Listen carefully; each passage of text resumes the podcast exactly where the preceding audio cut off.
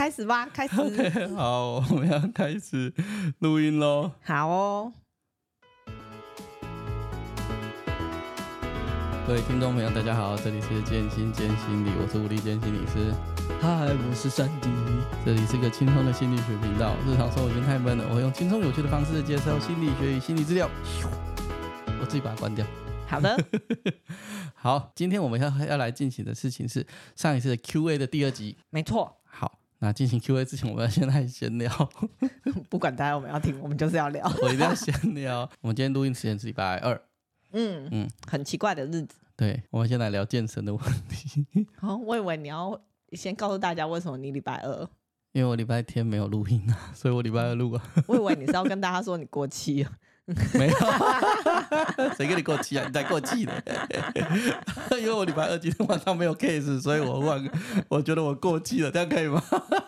可以。好，没有，我们要聊健身的问题。哦，对啊，就是我礼拜礼拜天的时候，意外发现我有六块的小腹肌。太棒了！自己讲完有点害羞。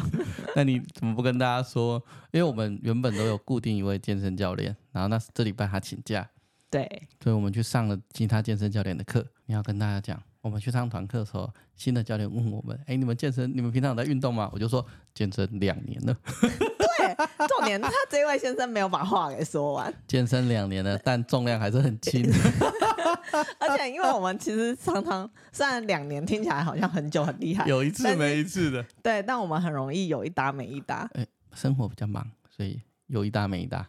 嗯，然后像我十月的时候，因为有事情要忙，要出差，嗯，所以我就整个十月就没有。所以虽然跟新的教练听到珊迪健身两年了，本来对他寄予厚望。对啊，我觉得他眼睛都为之一亮。哦，总算遇到一个不是初学者的人了。对，然后他就很期待的给了我一些重量。嗯、想不到你某些大部分的动作，你一只手拿三公斤的哑铃都不行，比隔壁看起来。不像是健身两年的妈妈还轻，哪有？那妈妈哪比我轻，或跟我一样重了。那个妈妈没有像你那边矮呀？啊，哦，对，而且那位妈妈好厉害哦！我不知道是不是妈妈都可以这么的坚韧不拔哦。妈妈就是吭都不吭一声呢，全程到尾只有我们两个人在吭，好累哦，我不行了，妈妈都不讲话，都都没有声音，都直接把它做完。妈妈。不发育了，把所有的动作都做完，然后没有喊过累。对啊，然后我都觉得时间要到了，应该要结束，准备收操的时候，教练还说没有，还有一组什么什么动作的时候，我整个直接惊呼说：“什么还有？”妈妈完全没有讲话，哦，那妈妈真的很强。所以你在健身两年的年轻人，完全被他妈妈压在地板上摩擦。那你要说我是年轻人吗？我好像也难说出口。跟妈妈比起来，你应该是年轻人。那个妈妈怎么看年纪，应该都比你大。嗯，然后我就把你压在地板上摩擦。对啊，你应该会被那个健身教练瞧不起。哼，两年，两年，所以才跟你说，你话要说好，说完整啊。两年啊，不是重点，是我们断断续续，断断续续的两年。嗯，就算你跟他健身教练说断断续续，他也会觉得你很厉害。结果一只手拿三公斤都不行。不是啊，嗯，就是啊。然后，而且为什么我们礼拜天没有办法录音？因为全身酸痛。对，没办法录音。本来说，哎，要不要录音？不要，我全身酸痛，我全身好痛哦，从手臂、背部到大腿都没有办法动，真的。所以我们才改到礼拜二录音。嗯，就是以上第一个闲聊。还有第二个吗？还有第二个。哈？怎么？为什么还有第二个？你知道吗？我以为聊发生什么事情的吗？什么事情？我上礼拜买了一顶安全帽，你已经买安全帽了？我去买了，你怎么没有跟我说？我要留在 Podcast 讲。我告诉你，我什么情况下买的？有人家问了问题之后，然后你马上就下标。我告诉大家，拍卖有一个诀窍，如果你很喜欢这个问题啊，那如果你很喜欢这个商品，有人一问问题，你就要立刻下标。不要再观望了，不然那个东西可能随时会不见。为什么？因为我以前很喜欢某一个东西，我一问问题，他就被下标要买走。所以，如果你很喜欢那个东西，不要问问题了，直接买就对了。或者是你一看到别人问问题，你就要立刻买下去。好，那你知道我我什么时候买的吗？我礼拜天在看书的时候，打开我的手机，划了一下，发现哎，有人刚上架。然后哦，他是说他的品相很糟，嗯，可是我看照片其实还好，但是它的价格很低廉，所以我就立刻下标。嗯，你知道为什么吗？为什么？因为我已经被问问题吗？呃，我觉得如果我睡醒就没了。哦，嗯，可是你不是看到一半就睡着了吗？没有啊，没有啊，你书不是看到一半就睡着？我我从书房里看到看到好累哦，然后再去呃房间看，然后房间看睡着之后，我再去书房，对不对？哦、那时候买的。哦、我以为你在那个睡觉前，而且而且 我已经做好这个心理准备，这个帽子买回来完全是坏掉、烂掉的心理准备了。那为什么要买？因为它便宜到我把它所有的装备拆下来的零件。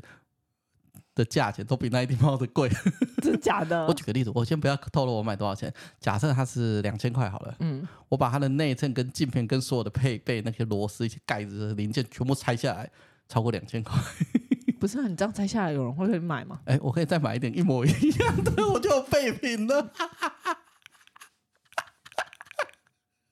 这样子，我就再买一点一模一样的全新的，我就有这里旧的的备品了。原来如此，原来你是打这 主意。我已经打定主意，如果这个东西是烂东西，我就把所有的东西都拆掉，然后整个丢掉，然后本体丢掉，所有的零件都拆好，螺丝都拆好。嗯，我是划算的。好的，但我也是不知道为什么觉得有点傻眼。所以自从我买了这个东西之后，我暗自。在我的内心下了一个决定，什么决定？我觉得我最近看拍卖看太多了，我在我内心实行，我没有删掉 app，谁跟你删掉 app？我要内心开始实行十天可以不要看日本网拍计划，怎么了？你什么时候开始实行？呃，今天吗？昨天啊，呃，今天早上，今天早上，昨天晚上决定的，今天早上开始实行。我觉得一整天都没有看日本网拍。哦，好棒哦！嗯、对，我还有九天。哎、欸，我突然发现一件事，当我一整天没看日本网拍，我突然发现我坐在捷运上不知道要干嘛。可以读书啊！啊，那个荧幕太小了、啊，没有办法读书。你有实体书啊？哦，我不喜欢在捷运看实体书。为什么？因为要翻，好累哦。那你那些书到底什么时候要看完？好了好了，我改天看呐。只是我忽然发现我时间多了好多。今天是第一天，我希望下一次录 podcast 的时候，我可以跟各位报告我到底有没有成功。十天不看日本拍卖，最近日币便宜啊。然后呢？我在日币这么便宜的时候下的这样子的决心跟努力，我真的觉得我好棒。真的哎，怎么这么不得了？还要多夸奖你一点吧。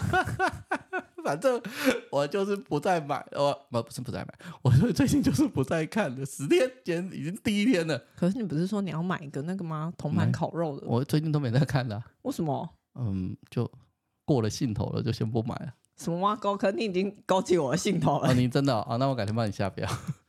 那我就不用看拍卖，我就直接下标就好了，就不用我所谓看拍卖是一直浏览拍卖。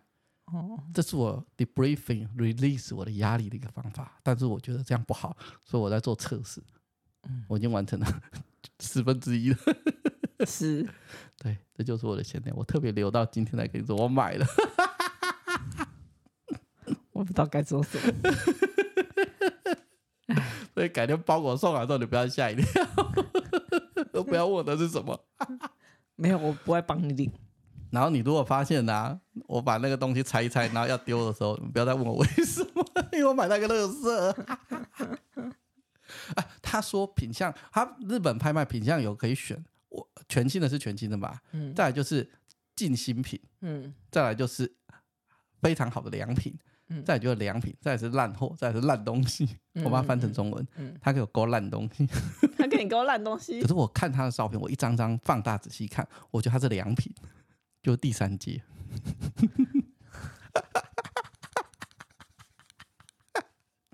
富贵险中求，所以如果买回来的烂东西，我就把所有的东西都拆一拆，然后练习完拆这个东西，然后把整个东西冒出来去丢。你相信我。那些拆下来的价值，就是比我们买的那那那那个东西还还有值还值钱好的，所以我不会亏，我立于不败之地。你相信我，网拍王子 自己说自己是网拍王。好啦，我们来赶快回答一下问题，不要再聊网拍了。好，那我们今天要聊那个呃上次 Q&A 的下半段，下半段的三题。好，那我们先聊第三题啊，反正就是今天的第一题啦。那我们来请我们的小助理 来帮我们念一下。哦，这一题是说，请问心理师如何把工作中的自己和生活中的自己给区分开来？我发现我很容易就把刚认识的朋友或对象当做个案在谈话。我看完这个问题，第一个内心是觉得你不下班吗？对啊，我也这么认为，你不累吗？好，我先说以我以以上我个人的观点，以上我个人的观点，你要完全把工作跟生活区分开来，不太容易。也就是说，呃，我们在工作上面难免会遇到一些比较困难的 client 的 case，嗯，那你可能就是看电视啊，下班之后看电视啊，或者是呃出去走一走或者怎样，你会忽然想到这些 case 的东西，嗯，然后你可能就会思考我到底要怎么做比较好，难免难免，我从以前到现在没有例外过，所以我只能说你要尽量的去区分，比如说我现在正在吃饭，或我现在正在正在逛街，你要去尽量的去区分这个东西不行，或者是我现在不应该想这件事情，就是尽量去练习去区分。嗯，哦，所以你有特意提醒自己说现在不能想？有啊，有啊，有啊。可是有些时候我就觉得现在我还是要想一下。对对对对对，所以你还是要刻意的去提醒自己。可是有些时候你可能想啊，我下次应该这样问的，我把它笔记下来，这样是可以的啦。你只是想到是可以的，可你笔记下来之后就就没了，就不要再想了。嗯嗯，我觉得就是要尽量去练习。那下面那个问题就是，他发现他很容易把刚认识的朋友跟对象当成谈话，你不累吗？对啊。要不就是你还年轻，这样不是讲话都要小心翼翼吗？你什么东西没有？他不是小心翼翼，嗯、他是认真的听，这样然后想要去分析人家。我觉得大部分的新手或者是研究生比较容易犯这样子的一个毛病，这样。所以你以前也有过这样吗？哦、呃，一点点。可是我平常真的是，你知道我平常不太那个进到工作模式。对啊，我想说你有对我分析什么吗？嗯、还好，我是根本就懒得做这件事情。我看到这一题的时候，内心很大 OS 是，知道吗？大家每次常问到我另外一半的职业是什么时候，嗯嗯嗯、我只要一讲出心理师，他们第一个就说、嗯、好棒哦，那他一定都会免费帮你做咨商。我内心想说屁嘞，他一定对你有无限的关怀、包容跟爱，没错吧？没有，他下班就下班了，有吗？有，你不觉得我特别能够同理你的情绪跟感觉吗？呃，是。有会同理我情绪跟感觉啊，但是你下班的时候还是下班，讲话靠北的时候还是很靠北，对吧？并不会，我 我他妈连下班讲话都不能靠北，我什么时候靠北？是工作的时候吗？不是，所以大家不要再有那种误解。就是哇，你另外一半是心理师哎，嗯、他已经对你很温柔体贴，然后你什么心事他都可以帮你迎刃而解。没有办法迎刃而解啊，谁可以迎刃而解？你告诉我，不行。那这边我补充一下好了，其实呃，有些人也会觉得说，那心理师为什么会下班跟上班有一些落差？嗯、或甚至有些人可能会说，我在录 podcast 或者是我在职场期间，可能感觉上是有落差的。嗯，那我觉得这其实再正常不过的一个状态了。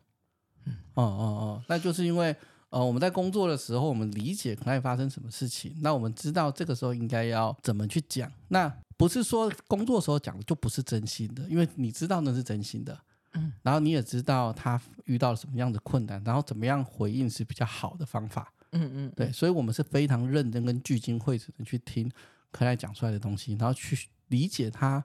呃，今天来的目标，或者是他讲这句话有没有办法，或者说我们现在的谈话有没有达到他的目标？每个 session 就是五六十分钟的智商时间，我们要去扣紧克莱的目标，而不是一个做一个闲聊的一个动作。嗯，可是我今天跟我的呃我的我的朋友聊天好了。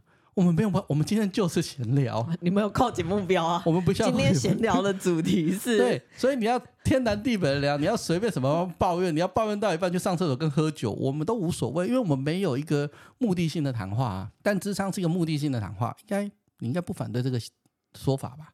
我没有反对，只是很多人都会觉得为什么要付钱去跟你聊天？啊、呃，我们不是来聊天，而是来解决你的困扰。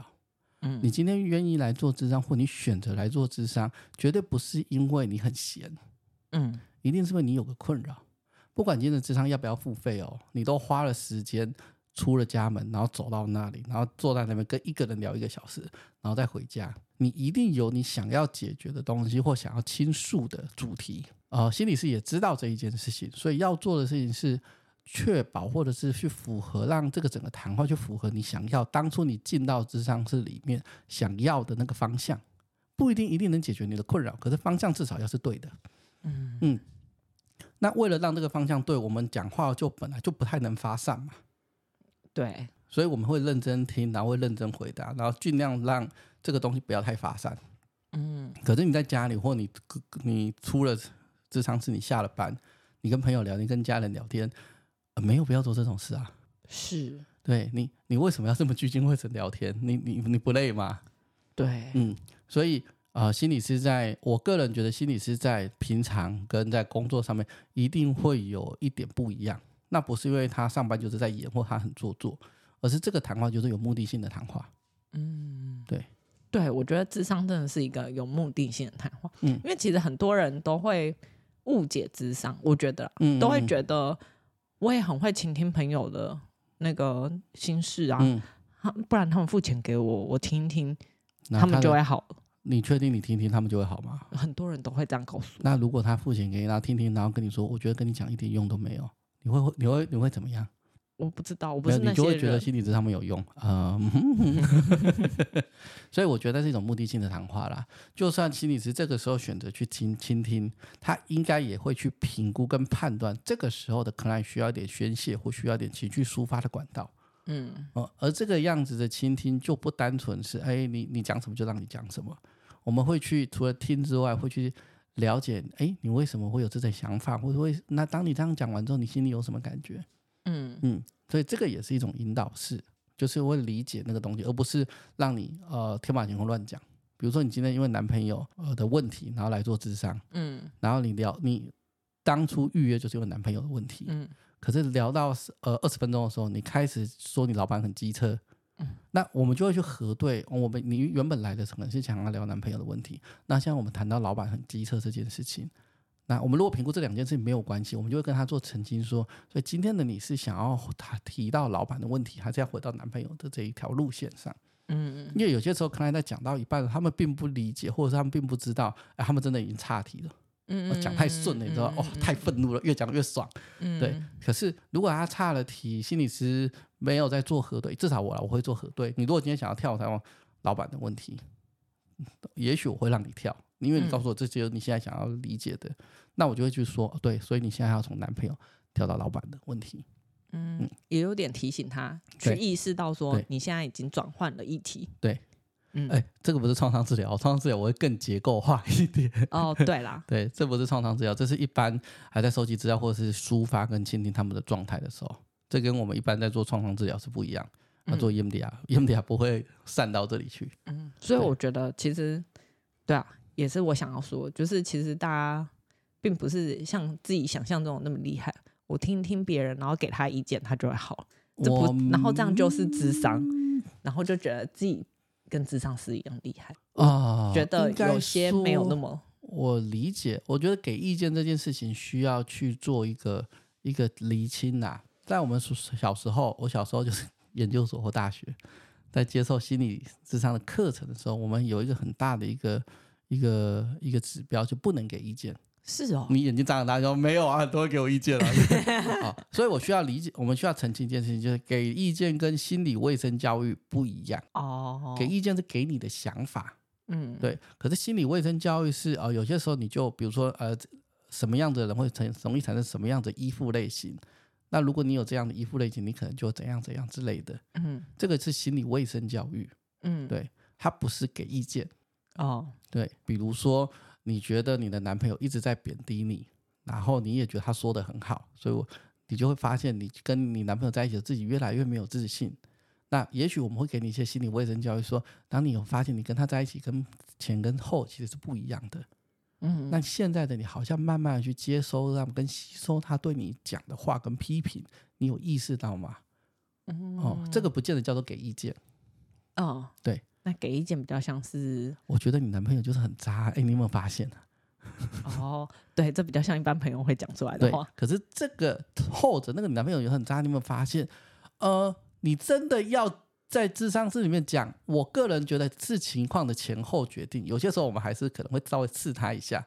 嗯，对，那个已经走到很很后面了。可是我们不会一开始或者听个两三句就说，哎，我就觉得他很渣。如果你是在跟一般人聊天，比较容易出现这样子的语汇。我跟我朋友也会啊，因为我没有在做智商。哦，对，他跟他朋友讲话，平常聊天就是这样。对，因为我们或者是问人家要不要那个。没有，我直接问他说，所以你要分手吗？我跟朋友聊天就是就是长这样。那朋友也知道我们不是在做智商啊。嗯，对啊，所以我觉得那是不一样的东西啦。所以意见给不给意见，呃，心理师真的要给意见的时候很小心，所以我也不会觉得完全不能给。嗯，对。可是心理师比较常做，比较我觉得更多在心理卫生教育上面。嗯嗯，因为有些时候，比如说一些依附或者是怎么样对待，你会产生什么样子的自我概念。然后从小爸妈如果一直贬低你，那你长大之后觉得自己很糟糕，这是正常的，因为心理学上的发展就是长这样。嗯，我觉得这比较像心理卫生教育。哦，对，聊，嗯，所以这就不是一般的闲聊。结论就是，如果你把常常把刚认识的朋友跟对象当成个案在谈话的话，呃，不累吗？对啊，其实有点担忧他的生命。要尽量练习，对，对啊，区分。我知道很困难，但是如果你是新手，因为我相信问这一题问的比较像新手，一定要尽量练习，这样。对啊，为了你长期的职涯发展。没错哦，好，这样还是要区分开来是比较好。这一题是这样，那我们进行下一题。下一个是说，如果我问我的心理师，他擅长的学派，或他觉得我适合或不适合什么学派，可以吗？那好奇类似的主题，还有什么我可以探索的方向？嗯，希望我能听你分享你对学派的理解与想法，学习与运用，一路上的心路历程等。这一题大概就是在问学派的问题啦。嗯，那他可能第一个问题在问说，你有没有，你能不能问心理师擅长学派？当然可以啊，你当然可以问心理师擅长的学派啊。对啊，对我去咨商咨商前，我也会 Google 一下他们擅长的学派，或者是擅长治疗东西。对，嗯、可是如果你是完全跟心理学不认识的一般的民众，你可能也连学派是什么都不知道。所以这一题可能是稍微理解一点心理学跟心理智商的时候的。听众朋友比较会问的，就是他可以问一下你的心理师的学派吧。你当然可以问他，甚至你在如果你对于学派比较有了解，比如说精神分析啊、荣格啊、沙友啊、EMDR 啊、心理剧啊这一些，就是完全不同心理治疗用各种不同的一个学派。对，嗯、如果你很好奇你心理师学派，你当然可以问他。那如果你自己本身也对心理治疗有一点点认识了，你大概也可以理解什么学派比较适合你。嗯，对，所以你在找心理师之前，你本来如果你是可以选的，你当然尽量去选跟你的学派比较合的，跟你的学派比较，就是跟你的取向，跟你的感觉 feeling 哦，好，对，像我很常遇到的可能是，哎，我要选认知行为的，或哎，我不要选认知行为的，因为他真的就是大众嘛，所以我最常遇到就是要选认知行为，跟不要选认知行为，有的非认知行为不做，嗯，有的就是不要认知行为，这是很很很正常的一个状态。所以，如果你本身有喜欢的学派，你尽量去找那个学派的心理师。如果你不能选，因为有的东西不能选，嗯，对，那你可以问他是什么学派嘛，或者是你觉得他跟你讲话，你你也可以不用带着那个一开始带着某种偏见进去，你就正常跟他聊天，嗯，然后等你当发现他用的方法跟他讲的话语不是你那么能接受，那你对心理学又有点认识，你就可以问他，哎，那你大概是什么样的取向或学派的？嗯嗯，啊，如果真的不适合。就换啊，嗯，对，所以他这个听众有问的一个问题是，觉得适不适合你？你自己可以觉得你适不适合啊，或你自己的感觉。就像我们之前在做 EMDR 的时候，那个我们澳洲训练师 Siki，他就会说，我一开始就跟你讲好，我就是这样做的，嗯，好，我来，我告诉你我会怎么做，然后我会怎么处理记忆，然后我的结构就是 step by step 这样做。嗯，那你听完之后，如果你愿意，我们就可以进行治疗。如果你觉得这不是你要的，那我没有办法帮助你。嗯，他就讲的这么的白，很爽哦，还 不错。可是像一般大众认识的学派真的不多哎。对，像 EMDR 就很冷门，对啊，是吧？很冷门，超冷门，冷爆了。对啊，所以应该很少人会指定哦 EMDR，呃，很少吧？因为我们现在就是我在诊所或自己。做的工作已经算是有一点基础了，所以有三分之一的会稍微说要做 EMDR 才来。嗯嗯，如果不适合，就我会跟他解释嘛，我就跟他解释，哎，那我们可能会这样做，这样做，这样做。嗯，那他会听完。我很少遇到可爱直接说我不要。哦，对，但是我会评估，比如说我做了一两次，然后我觉得他还是很喜欢 talk。talk therapy，然后这个好像不是他需要的东西，我就会渐渐一直减少那个 EMDR 的东西了，因为我们没有大咖到，哎，你不要，那不要来啊。哎，听说很多大咖会这样，哎，就是、哦、就是他的意思是，我能给你的东西的服务就是这个。但如果你真的不是想要我这个东西的，其实你并不进来一定要找我。嗯，哦、甚至有一些治疗师，或者是呃，我这样讲的是那个，我之前看影片，他说 Milton Erickson。就是美国的一个催眠治疗的大师，嗯嗯，他会听完克莱的问题之后，决定要不要接他。啊，嗯，他是先听完克莱的问题，他不是这样，他是说他的那个，因为那是 McGrath 讲，他是说 Milton Erickson 会决定要不要接这个可爱，了解可爱问题之后，他会决定要不要接这个可爱。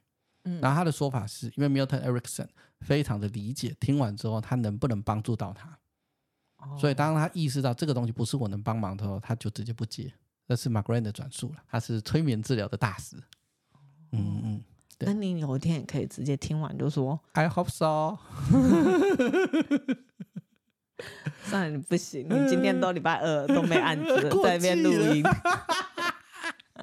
不要这样，人家临时取消嘛。好，这一题的结论就是，如果你对心理师的学派有兴趣，或者是有疑问，就可以问他。但如果你觉得你们两个不适合，你当然就可以换。大概就是这个样子。嗯嗯，好，下一题。最后一题是心理师从职业以来到现在的薪资成长大约为多少啊？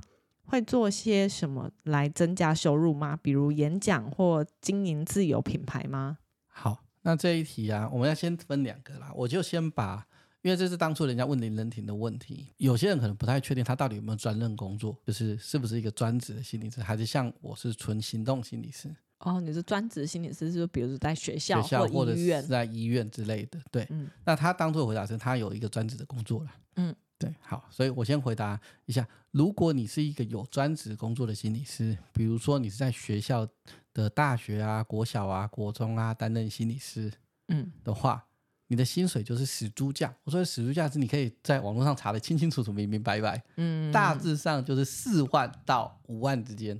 嗯。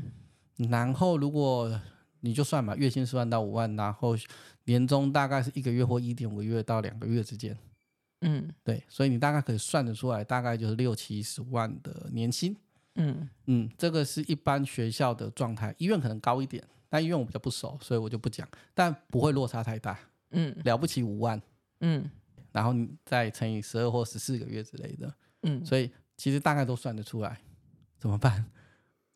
怎么办？什么东西？怎么办？怎么突然怎么办？我们心理是不是很穷？哎、欸，我们回到上一个礼拜，我说我们上一集，我说我平均进修是六到十五万，这个薪资加起来就已经占了十几趴了、欸。嗯，已经花了大概你一到两个月薪水。哦，可能差不多。对对对。嗯你看心理师是很好了，这是讲专任心理师。但如果你是像我这种在外面啊、呃，没有专属在某个地方，你到外面去接案的心理师，嗯，那个薪资就落差就很大。对啊，到底多大？嗯，你那一天去文化演讲的时候，那些孩子们也都很好奇。我再讲一下，我那一天去。以以就是我去文化演讲行动心理师的的一些内容嘛，嗯，那台下的大学部的学生从头到尾就只在意薪水赚的多不多，想点别的东西啊，还有很多东西可以问的，啊，不要只在意薪水。他们说薪水最现实，啊，对对对，大家一天到晚在问薪水。好，如果你是行动心理师，那上限跟下限就完全没有没有一个保证，因为行动就是没有任何的底薪，因为你没有在任何一个地方是专职的工作。所以他们也没有任何的保障底薪，就是有接工作才有薪资啊。嗯嗯，所以你一整个月都没工作的话，薪水就是零。对，我我我没听到有心理是一整个月都没工作的啦，我没听到有行政呃行动经理，除非他自愿。嗯，我这个月想去冲绳一个月，不行吗？可以呀，你要去办，你，也没有人会阻止你。所以我没有听到有人真的都没有的啦。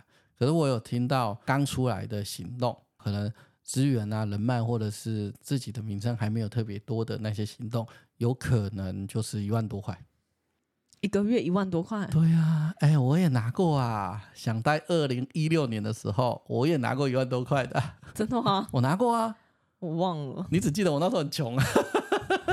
我也没这样说你好吗？对对对对，确实是有可能的。所以那个 range 本来就很大。那我们论那个，你如果只做咨商的话，它的那个上限也有限啊，因为你一天不可能接太多个、啊。嗯，对，所以。薪资，如果你只做个案、做咨商、做个案的话，不做团体那一些的，你的薪资的幅度其实会有限。嗯嗯，你要说说你们大概平均一天接几个就叫很多？我们平均如果叫很多，一天接五六个算很多。对，我曾经还幻想着，你总不把八个小时都塞满了？哎、欸，我有一天接过七个还八个过，在我很年轻的时候，品质会下降啊。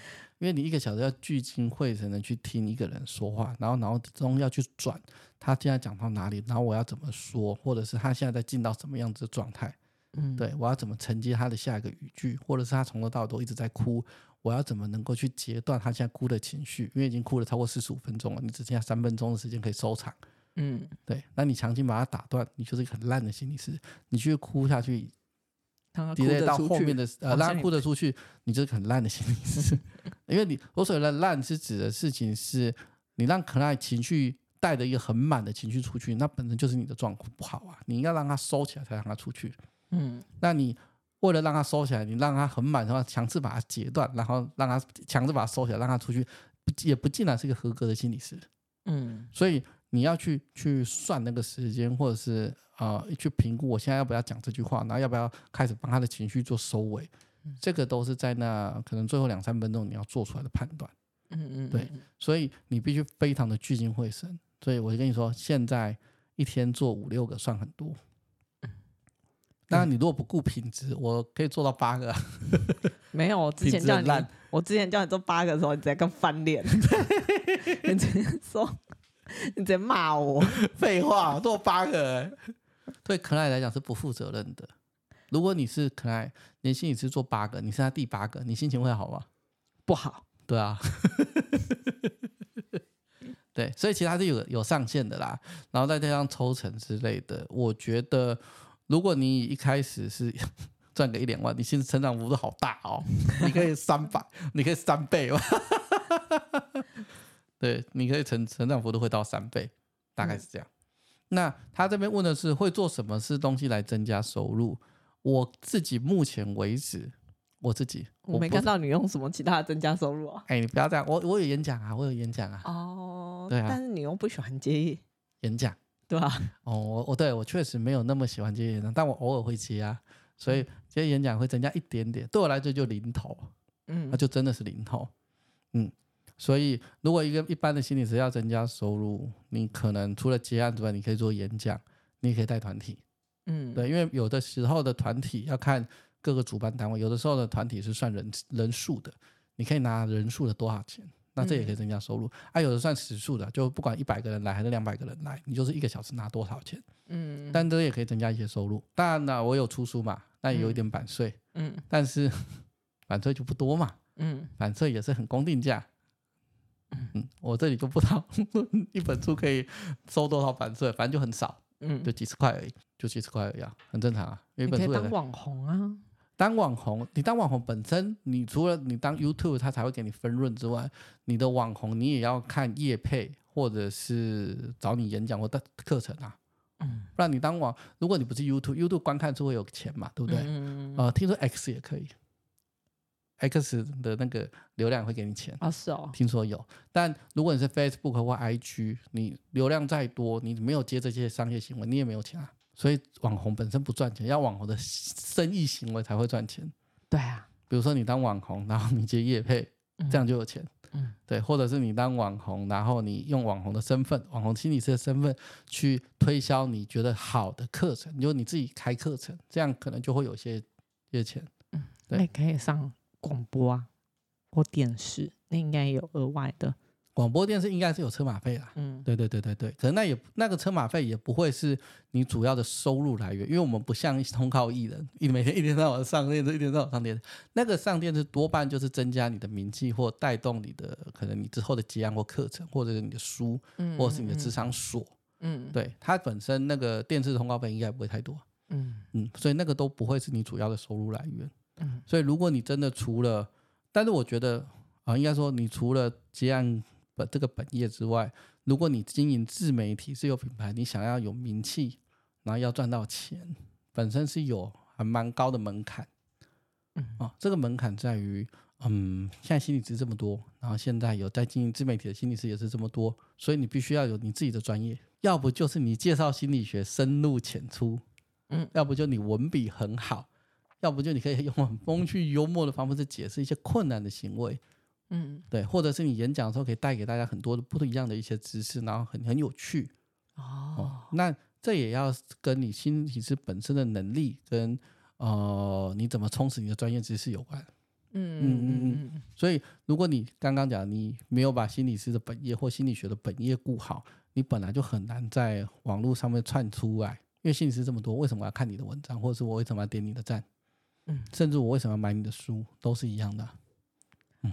真的，所以最终还是要顾一下本业。本业是指的是呃，你可能是心理治疗或做智商，你有可能是心理卫生教育的推广，嗯，对，或者是呃，你可以用语言，比如录 podcast 或文字，然后让人家能够更加了解心理学，愿意收听你的东西，嗯，对，那个也算是我们的专业的项目之中，嗯。嗯，所以你你还是要把这些顾好，你才有可能增加额外的收入。也是，对。不然是没有太多的收入可以增加的。对，你好像没有因为这些而有什么收入增加啊？我本身也没有太、太、太、太、太积极在接业配啊，把积极拿掉，把接拿掉。我本身也没有接。对啊，我想说，把接拿掉，跟哪来接？把接拿掉啊！我本身也没有业配，这样可以吗？因为你粉丝数没有很多啊。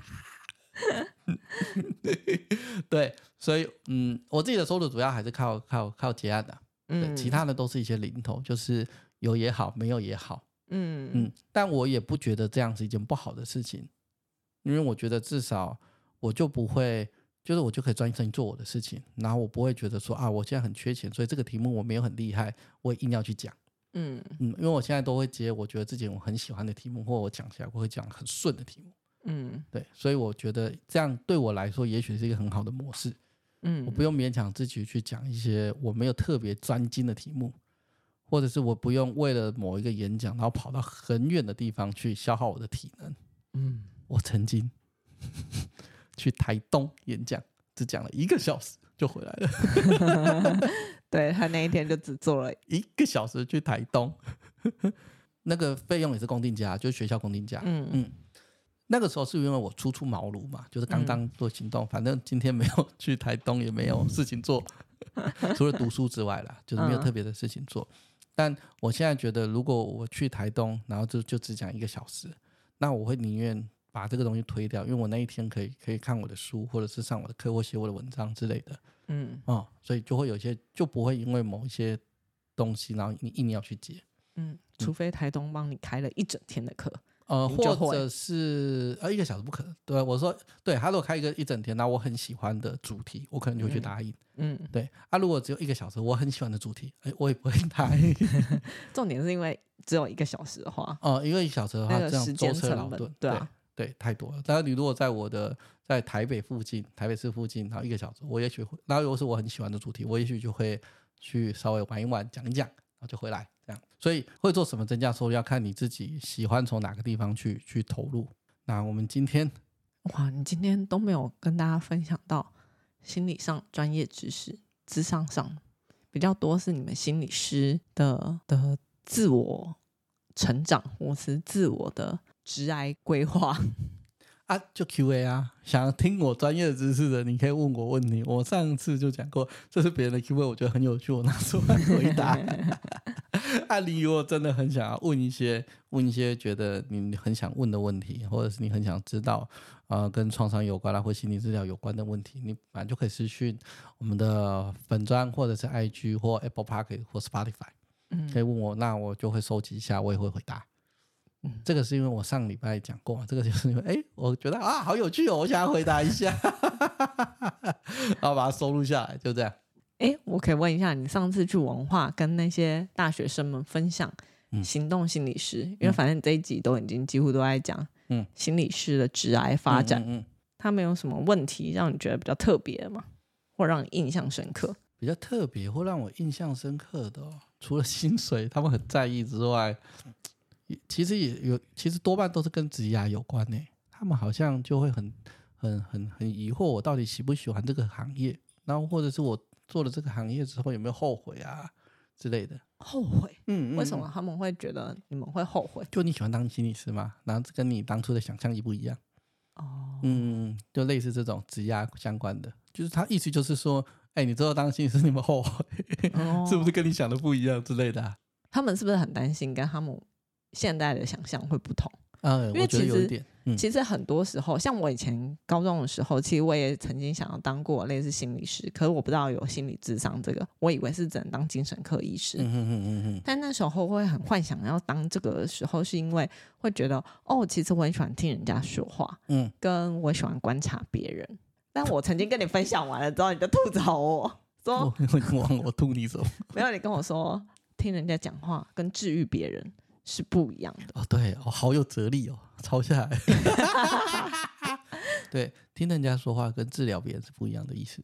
嗯，所以心理智商并不是只是在听人家说话，心理智商就是去协助他们理解跟澄清，或甚至帮助他们去舒缓或解决他们的困扰。